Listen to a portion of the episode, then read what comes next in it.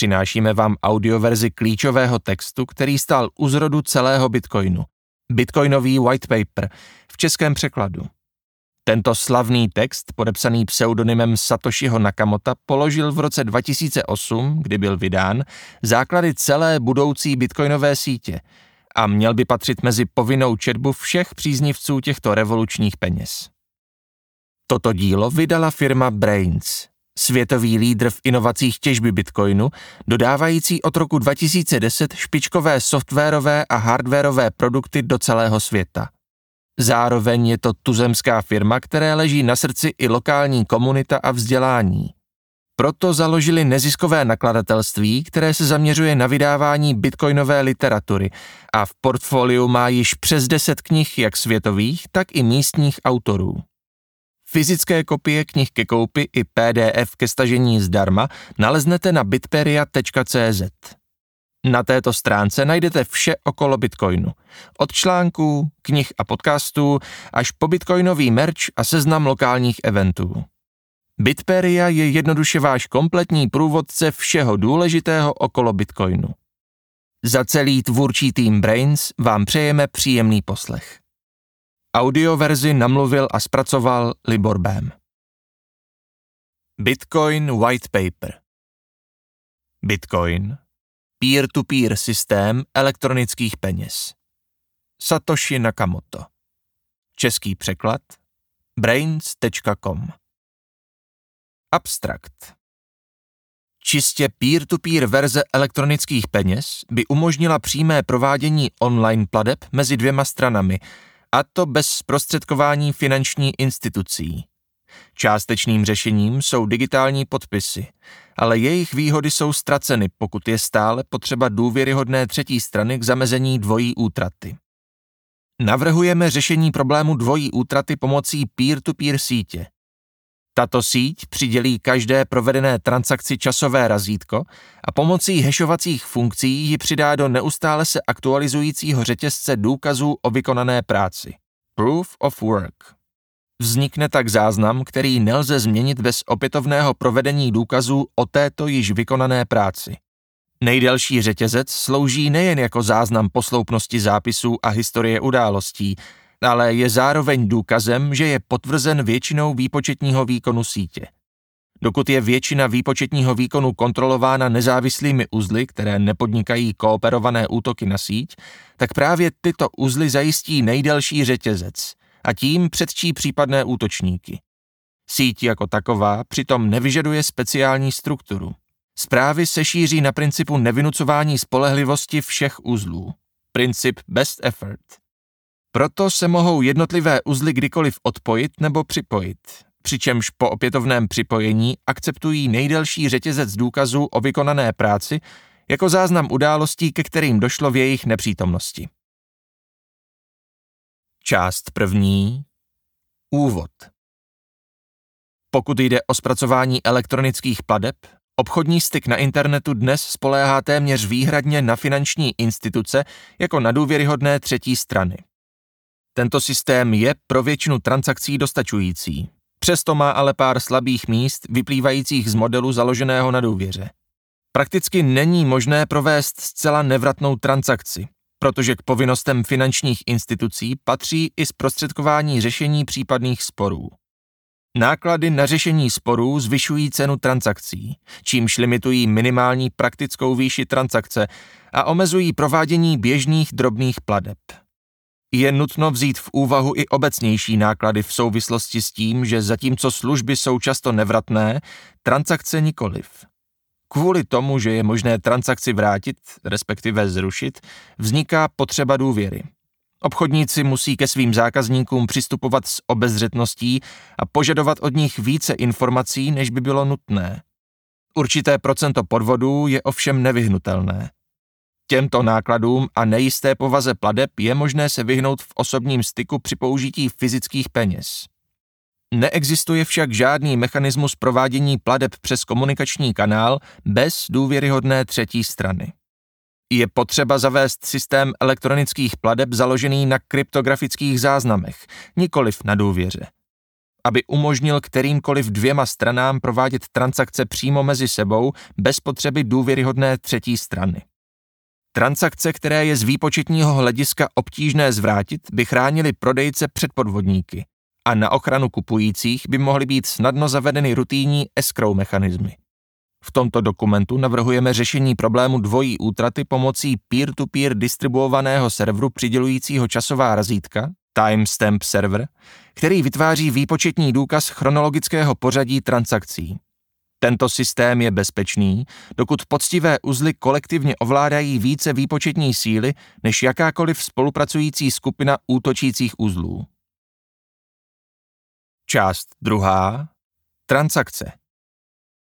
Elektronickou minci definujeme jako řetězec digitálních podpisů. Každý vlastník převádí minci na následujícího tak, že digitálně podepíše hash předchozí transakce, veřejný klíč následujícího vlastníka a obojí přidá nakonec elektronické mince. Příjemce pak může podpisy verifikovat a tak řetězec vlastnictví potvrdit. Příjemce nemůže potvrdit, že nedošlo ke dvojí útratě mince jedním z vlastníků, což samozřejmě představuje problém. Obvyklým řešením je zavedení důvěryhodné centrální autority či mincovny, která všechny transakce ověřuje, nedošlo-li ke dvojí útratě. Po každé transakci musí být mince vrácena do mincovny a ta pak vydá minci novou. Jen u mincí vydaných přímo mincovnou je zaručeno, že u nich nedošlo ke dvojí útratě. Problém tohoto řešení spočívá v tom, že osud celého peněžního systému závisí na společnosti provozující mincovnu, přes kterou musí každá transakce projít, obdobně jako přes banku. Potřebujeme zajistit, aby příjemce věděl, že předchozí vlastníci nepodepsali žádné dřívější transakce. Pro naše účely se počítá jen transakce, která proběhla jako první. Žádné následné pokusy o dvojí útratu nás tedy nezajímají. Jediným způsobem, jak potvrdit, že se nějaká transakce neuskutečnila, je o veškerých transakcích vědět. V modelu založeném na mincovně věděla o veškerých transakcích mincovna a ta také rozhodovala, ke kterým transakcím došlo dřív. Abychom toho dosáhli bez důvěryhodné třetí strany, transakce musí být oznamovány veřejně a potřebujeme systém, který by umožnil zhodu účastníků na tom, v jakém pořadí byly transakce přijaty. Příjemce potřebuje důkaz, že v okamžiku každé transakce většina uzlů souhlasila, že tato transakce byla právě tou první přijatou. Část třetí.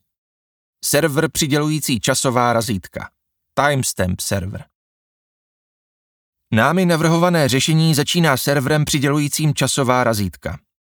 Tento server funguje tak, že vezme hash bloku položek, kterým mají být přidělena časová razítka a zveřejní ho například v novinách nebo v příspěvku na Usenetu. Časové razítko dokazuje, že daná data jednoznačně musela v příslušném okamžiku existovat, aby mohla být zahešována. Každé časové razítko do svého heše začlení předchozí časové razítko a tak vzniká řetězec, ve kterém každé další časové razítko posiluje všechna předchozí. Část čtvrtá. Důkaz o vykonané práci. Proof of work. Implementaci distribuovaného serveru přidělujícího časová razítka na peer-to-peer bázi budeme spíše než příspěvky v novinách či na Usenetu potřebovat systém založený na takzvaném důkazu o provedené práci, podobný hashcashi Adama Becka.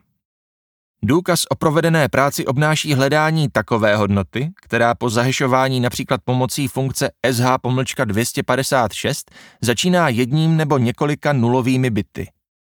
Průměrná potřeba práce exponenciálně roste spolu s počtem potřebných nulových bitů a může být ověřena provedením jediného heše.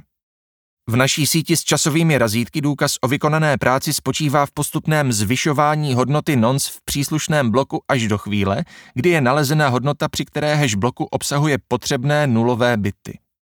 Jakmile bylo vynaloženo výpočetní úsilí k uspokojení důkazu o vykonané práci, blok již nemůže být změněn bez opětovného provedení práce. Protože se za blokem řetězí další bloky, práce potřebná k jeho změně by vyžadovala přepracování všech bloků po něm. Důkaz o vykonané práci řeší také problém, jakým způsobem je při rozhodování reprezentována většina. Kdyby byla většina založena na principu jeden hlas rovná se jedna IP adresa, systém by mohl být rozvrácen kýmkoliv, kdo by byl schopen získat velké množství IP adres. Důkaz o vykonané práci v podstatě znamená, že jeden hlas rovná se jeden procesor. Většinové rozhodnutí je reprezentováno nejdelším řetězcem, do něhož bylo investováno nejvíce úsilí důkazem o vykonané práci. Je-li většina výpočetní síly ovládána poctivými uzly, poctivý řetězec poroste nejrychleji a předstihne veškeré konkurenční řetězce. Ke změně některého z předchozích bloků by útočník musel opětovně provést důkaz o vykonané práci v příslušném bloku i ve všech následujících blocích a potom dohonat a předstihnout práci poctivých uzlů. Jak ukážeme dále, pravděpodobnost, že pomalejší útočník dožene poctivé uzly se exponenciálně snižuje s rostoucím počtem bloků v řetězci. Aby byla vyvážena rostoucí rychlost hardwareu a proměnlivý zájem o provozování uzlů v průběhu času, obtížnost důkazu o vykonané práci je stanovena na základě klouzavého průměru cíleného na určitý průměrný počet bloků za hodinu. Jsou-li bloky generovány příliš rychle, obtížnost se zvyšuje. Část pátá. Síť. Kroky k provozu sítě jsou následující. Za prvé, nové transakce jsou vyhlášeny všem uzlům. Za druhé, každý uzel schromažďuje nové transakce do bloku. Za třetí, každý uzel pro svůj blok hledá obtížně nalezitelný důkaz o vykonané práci. Za čtvrté, když některý uzel najde důkaz o vykonané práci, vyšle blok všem ostatním uzlům. Za páté, uzly blok přijmou pouze tehdy, jsou-li všechny transakce, které jsou v něm obsažené, platné a nedošlo u nich k dvojí útratě. Za šesté, uzly příslušný blok přijmou tak, že začnou pracovat na dalším bloku v řetězci s použitím heše přijatého bloku, co by reference na předchozí blok. Uzly vždy považují za správný nejdelší řetězec a navazují vždy na něj. Pokud vyšlou dva uzly současně dvě různé verze následujícího bloku, může se stát, že některé další uzly obdrží jednu z nich jako první. V takovém případě pracují na první verzi, kterou obdrželi, ale uloží si i druhou větev, pokud by se právě ona měla stát tou nejdelší. Vazba mezi oběma verzemi je zrušena v momentě, kdy je nalezen následující důkaz o vykonané práci a jedna z větví se stane tou delší. Uzly, které pracovaly na druhé větvi, opustí a přejdou na další větev. Vysílání nových transakcí nemusí nutně dorazit ke všem uzlům. Pokud dorazí k většímu množství uzlů, co nevidět, jsou zařazeny do bloku. Vysílání bloků je také odolné vůči ztrátě zpráv. Když některý uzel blok neobdrží, vyžádá si ho po přijetí bloku následujícího, protože tím zjistí, že mu předchozí blok chybí.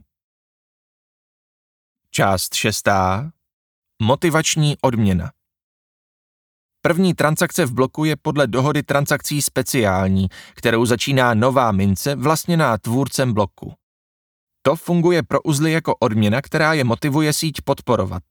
A vzhledem k absenci centrálního orgánu, který by mince vydával, to zároveň představuje způsob, kterým jsou mince zpočátku uváděny do oběhu. Stabilní přírůst konstantního množství nových mincí lze připodobnit k tomu, když zlatokopové vynakládají úsilí, aby přidávali do oběhu zlato. V našem případě se vynakládá výpočetní čas a elektřina. Motivační odměna může být také financována z transakčních poplatků. Je-li výstupní hodnota transakce nižší než její vstupní hodnota, rozdíl je v podstatě transakčním poplatkem, který se přičítá k hodnotě motivační odměny bloku obsahujícího příslušnou transakci. Když do oběhu vstoupí předem stanovené množství mincí, motivační odměna může plně přejít na transakční poplatky a být zcela bez inflace. Motivační odměna napomáhá zachovávat poctivost uzlů. Pokud se chamtivému útočníkovi podaří schromáždit více výpočetní síly, než kolik mají všechny poctivé uzly, musí se rozhodnout, zda tuto sílu využije k obírání lidí vrácením svých pladeb nebo ke generování nových mincí. Mělo by mu dojít, že dodržování pravidel, která mu umožní získat více mincí než všem ostatním dohromady, je pro něj výhodnější než podrývání systému a tím i hodnoty vlastního bohatství. Část sedmá. Hospodaření s úložným prostorem. Jakmile je poslední transakce v minci překryta dostatečným množstvím bloků, je možné předchozí utracené transakce smazat a ušetřit tak paměť. Aby to bylo možné bez porušení heše příslušného bloku, transakce jsou hešovány ve struktuře Merkleova stromu. Hash bloku obsahuje vždy jen kořen Merkleova stromu. Staré bloky tak mohou být komprimovány odříznutím větví stromu. Vnitřní heše není nutné archivovat. Hlavička bloku by bez transakcí měla velikost asi 80 bitů.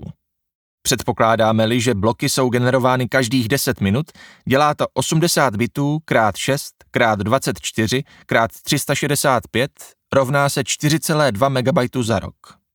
Při typické kapacitě počítačových systémů 2 GB RAM v roce 2008 a s přihlédnutím k Mooreovu zákonu, který předpokládá růst paměti o 1,2 GB ročně, by ani nutnost načítání hlaviček do paměti neměla představovat problém.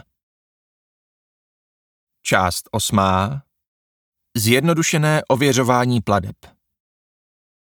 Uživatel může platby ověřovat i v případě, že neprovozuje plnohodnotný síťový úzel. Stačí, když uchovává kopie hlaviček bloků z nejdelšího řetězce důkazu o vykonané práci. Tuto informaci získá ptaním se okolních uzlů, dokud si není dostatečně jistý, že má nejdelší řetězec.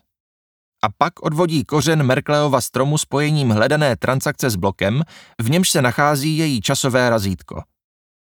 Uživatel si nemůže transakci ověřit sám, ale tím, že dokáže ověřit její pozici v řetězci transakcí, se ujistí, že ji nějaký uzel přijal a později přidané bloky dále potvrzují, že transakci akceptovala celá síť. Toto ověřování je zcela spolehlivé, pokud je většina uzlů v síti poctivá. Ale v případě, že síť ovládne útočník, je tento způsob zranitelnější. Jednotlivé uzly sice mohou ověřovat transakce sami, ale dokud útočník ovládá většinu sítě, může výše popsaný systém zjednodušeného ověřování klamat falešnými transakcemi. Jistou ochranou strategii by mohlo představovat přijímání upozornění od síťových uzlů, které identifikovaly neplatný blok. Software uživatele by reagoval stažením celého bloku a podezřelých transakcí, aby si potvrdil případné nesrovnalosti. Počítá se nicméně s tím, že uživatelé sítě, kteří často přijímají platby, budou chtít provozovat plnohodnotný úzel, což jim umožní nezávislejší bezpečnost a rychlejší ověřování. Část devátá. Slučování a rozdělování částek. Ačkoliv by bylo technicky možné evidovat mince jednotlivě, bylo by nepraktické při převodu částky provádět oddělenou transakci pro každý převáděný cent. Aby mohly být částky sloučeny nebo rozděleny, transakce obsahují více vstupů a výstupů. Obvykle jde buď o jediný vstup z předchozí větší transakce, nebo o několik vstupů složených z menších částek a maximálně dva výstupy. Jeden pro platbu a případně druhý, kterým se odesílateli vrací naspět. Je třeba zmínit, že vzniklá rozvětvená struktura, kdy jedna transakce vychází z několika dalších transakcí a ty zase z mnoha dalších transakcí, nepředstavuje z praktického hlediska žádný problém. Nikdy totiž není nutné odděleně extrahovat kompletní historii jedné konkrétní platby.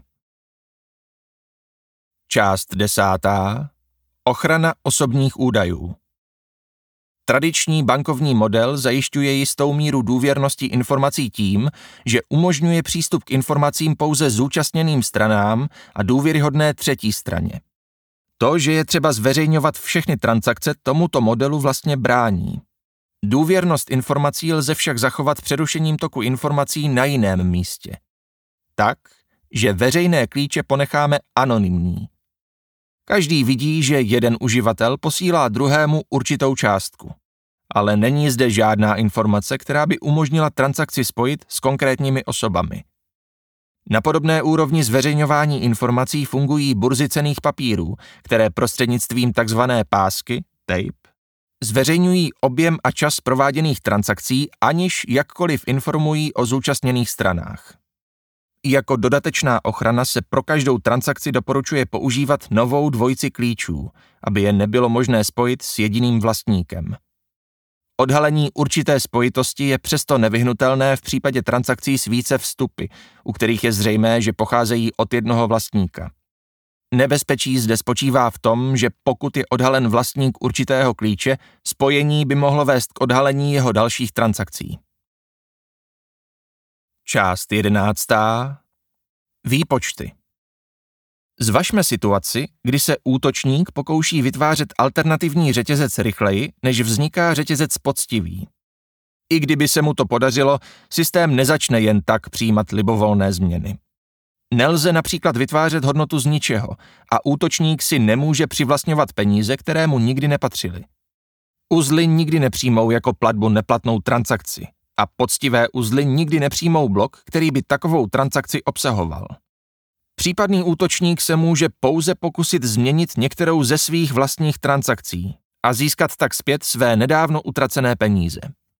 Závod mezi poctivým řetězcem a útočícím řetězcem můžeme popsat s využitím matematického modelu náhodné procházky. Random walk. V úspěšném případě dojde k prodloužení poctivého řetězce o jeden blok a ke zvýšení jeho náskoku o plus jedna. V neúspěšném případě dojde k prodloužení útočníkova řetězce o jeden blok a snížení rozdílu o mínus jedna. Výpočet pravděpodobnosti, že útočník dožene poctivý řetězec s určitým předem daným náskokem, odpovídá problému zrujnování hráče. Gambler's Ruin Problem. Předpokládejme, že hráč s neomezeným kontem začíná v mínusu a má potenciálně neomezený počet pokusů, aby dosáhl hranice rentability. Pravděpodobnost, že útočník hranice rentability dosáhne, tedy že dožene poctivý řetězec, lze spočítat dle vzorce, kde P je pravděpodobnost, že nový blok bude nalezen poctivým uzlem, Q je pravděpodobnost, že nový blok bude nalezen útočníkem a Q s indexem Z je pravděpodobnost, že útočník dožene náskok z bloků. Předpokládáme-li, že P je větší než Q, Pravděpodobnost se exponenciálně snižuje se zvyšujícím se počtem bloků, které útočník musí dostihnout. Nepodaří-li se útočníkovi získat výhodu hned z počátku, pak jeho šance na úspěch spolu s tím, že stále víc a víc zaostává vzhledem k už tak nízké pravděpodobnosti, klesá až téměř na nulu. Zvažme nyní, jak dlouhou dobu příjemce nové transakce potřebuje vyčkat, aby si mohl být dostatečně jistý, že odesílatel již transakci nemůže změnit. Předpokládáme, že odesílatelem je útočník, který se příjemce snaží na chvíli přesvědčit, že mu zaplatil a po uplynutí nějaké doby platbu sám sobě vrátit. Příjemce o tom sice bude notifikován, odesílatel však doufá, že už bude příliš pozdě. Příjemce generuje novou dvojici klíčů a veřejný klíč předává odesílateli těsně před podpisem transakce – tak odesílateli znemožňuje, aby si nejprve soustavnou prací připravil alternativní řetězec bloků a transakci provedl až ve chvíli, kdy se mu podaří získat dostatečný náskok. Jakmile je transakce odeslána, nepoctivý odesílatel začíná tajně pracovat na paralelním řetězci s alternativní verzí své transakce. Příjemce počká, až bude transakce přidána do bloku a za blok bude připojeno Z dalších bloků. Příjemce nezná přesný rozsah útočníkova pokroku, ale počítáme-li s průměrnou dobou vytváření nových bloků, útočníkův potenciální pokrok lze vyjádřit jako Poissonovo rozdělení s očekávanou hodnotou. Lambda rovná se z krát q lomeno p. Pravděpodobnost, že útočník poctivý řetězec v tuto chvíli ještě dostihne, vypočítáme tak, že pro každý možný objem útočníkova postupu vynásobíme Poissonovu hustotu pravděpodobností, že by z daného stavu ještě mohl poctivý řetězec dostihnout. Když zkusíme několik výpočtů, zjistíme, že pravděpodobnost exponenciálně klesá s hodnotou z. Část 12. Závěr. Předložili jsme systém elektronických transakcí, který není závislý na důvěře. Vyšli jsme z obvyklého systému mincí založeného na digitálních podpisech, který sice poskytuje silnou kontrolu vlastnických práv, je však neúplný, protože nenabízí způsob, jak zabránit dvojím útratám. Tento problém jsme navrhli vyřešit pomocí peer-to-peer sítě využívající důkaz o vykonané práci, Proof of Work, k vytvoření veřejného záznamu historie transakcí, který se v případě, že většinu výpočetní síly kontrolují poctivé uzly, pro případného útočníka rychle stává z výpočetního hlediska prakticky nezměnitelným. Robustnost této sítě spočívá v její nestrukturovanosti a v jednoduchosti. Všechny uzly pracují zároveň s minimální mírou koordinace. Identifikace uzlů není nutná, neboť zprávy nejsou určeny žádnému konkrétnímu příjemci a šíří se pouze na principu best effort. Uzly se mohou kdykoliv odpojit nebo opět připojit, přičemž akceptují nejdelší řetězec důkazu o vykonané práci jako záznam událostí, ke kterým došlo v jejich nepřítomnosti. Hlasují svou výpočetní silou, přičemž platné bloky přijímají tím, že na nich pracují a prodlužují je, a neplatné bloky zamítají tak, že na nich pracovat odmítají. Prostřednictvím tohoto mechanismu vzájemné schody lze prosazovat jakákoliv případná pravidla a motivační odměny.